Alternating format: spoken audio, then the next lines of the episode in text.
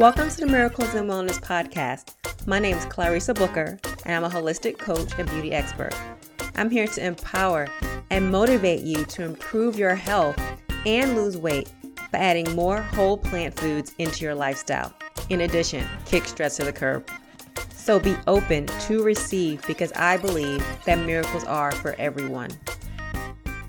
Hello, my friend. Hope you're having a wonderful day. How has the holidays been treating you so far? Sometimes the holidays can bring up an array of different emotions, right? It can be happiness, but it also can bring up some sadness or just all the emotions that there are. I mean, you might be walking around and you hear all the cheery Christmas music, all the merry that's out there, and you might not be feeling that way, and that's okay. Or even if you've lost a loved one in the past or even recently, that can affect you. And then you might be missing them and just thinking about that presence that's no longer physically there that you can see. So, to you or someone close to you, it might not be the most wonderful time of the year, right? And that might make you feel lonely or not connected. Studies show that over 60% of people with mental illness say the holidays makes it worse, right? I mean, it's easy to imagine so you are not alone if you're feeling this way. What you can do is try to accept your feelings, right? So if the holidays have you bringing up an array of emotions, it's okay, right? You can acknowledge them. I mean, you might be feeling contradictory emotions. One moment you might feel happiness, one minute you might feel loneliness or sadness. It's okay. Show yourself that compassion that you need, right? You can also talk to God, talk to loved ones that are still here that you feel comfortable with, right?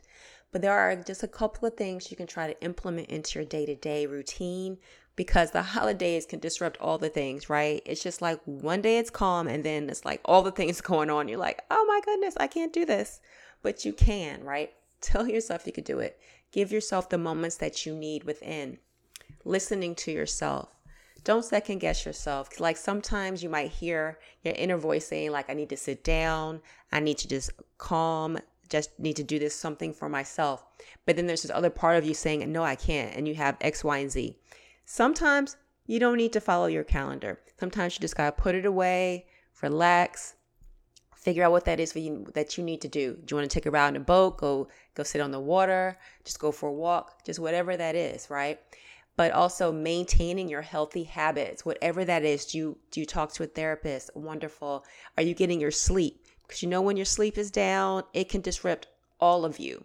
Your whole your whole day, your whole cycle can get messed up if you're not getting an adequate amount of sleep. So important, right? Are you eating the meals that you need to make? All of this is critical for your mental health all the time, and especially in a time that's known to that it can be quite stressful. So, figuring out what that is for you, even if you know it can help, but you don't normally do it, just give yourself that time to implement that into your day to day routine because it will be so beneficial for you. Also, if you have a little bit of struggle with setting boundaries, right now is the perfect time for you to implement them and to just say no when needed, right? Because you might want to be over generous and just give because you're nurturing a loving soul. And this is wonderful. But also know that you need to nurture yourself and love on yourself, all of that self care, right? And boundaries is a part of that. I so believe this is a firm part of loving on yourself, right? And sometimes it's hard because sometimes you're not taught boundaries, right? But that does not mean that you cannot start now, right? So if everyone wants to have an event at your home and they want you to host it, but you know that that's a little over the top for you right now, then it's okay to say no. And you do not need to feel guilty about it. It's for yourself and they will have to understand, right? At the end of the day, they will. You don't have to feel guilty. You can just say no. And if you do not want to explain yourself, you don't really have to be like it's not a good time for me right now. It's you know feeling a little overwhelmed or however words you want to use but don't feel obligated if you don't want to do it right? Because that will break on extra stress. Then you'll start feeling anxious. Then you know that it's just going to be a trickle effect of emotions. And you want to enjoy your holiday as well right? That also can show up if you have a lot of lot on your plate and you just instead of going out all day just be like i'm just going to allocate this chunk of time to doing that instead right hire a housekeeper to come the day when everybody's coming over. I mean just trying your best to plan in advance right? So you can protect your energy and it's noticing how you feel in certain situations. That also goes for family as well right? So if you're missing somebody then you can do a, a ceremony. Make that could be so beautiful, right? Thinking of a family tradition that you all share together and like honoring them, whatever feels comfortable and beautiful to you. And also on the reverse, if you know there's certain people in your family that makes you feel a little off sometimes, just pay attention to your energy if you're around them and try to make space there, okay? Do whatever you need to do for you because ideally holidays can be painful reminders of sometimes, you know what I mean? And so if you feel triggered in a certain situation or an interaction, try try to replace them for something that makes you feel a little better, something that's a little bit going to be a little emotionally more fulfilling. So if you need to have space there, be like, I'm going to not go over to their house on Wednesday, then don't go to their house on Wednesday, right? You need to take care of you first and foremost, all right?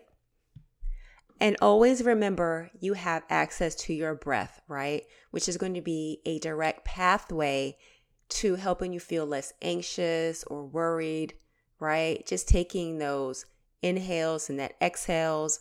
So you could try inhaling for a count of four, pausing, and also exhaling for a count of six. You could exhale a little longer and it just feels so good and it's calming to your system. You could do it for a few minutes, you could do it for longer five minutes, 10 minutes, 20 minutes, whatever that is, whatever it is that you need, your body needs. I mean, whenever I'm doing breath work, meditation, mindfulness, all these different variations, my timing difference. I don't just do it for five, I don't just do it for 20, just do it for 30. Kind of depends on how I feel in that moment, right? It could be the time of day that I'm in, could be the morning versus the evening Maybe it's the middle of the day. How much time do you have? But if you do like to time block, then that's something you could time block for yourself. Put that in your self care section, right? Just allowing yourself that it's amazing and it's with you all the time. You don't need anything because it's your breath, right? At any time of the day when you feel it. So this is something wonderful that it's just there at the t- at the at the drop of a dime for you. Okay? So I hope this helped. Until next time. And also, feel free to pick up a complimentary breathing guide at clarissabooker.com forward slash free resources. Bye, guys. Thank you so much for coming by. If you enjoyed this episode, please subscribe on your favorite platform and also don't forget to leave a written review, as well as share this episode. That's how we spread the message.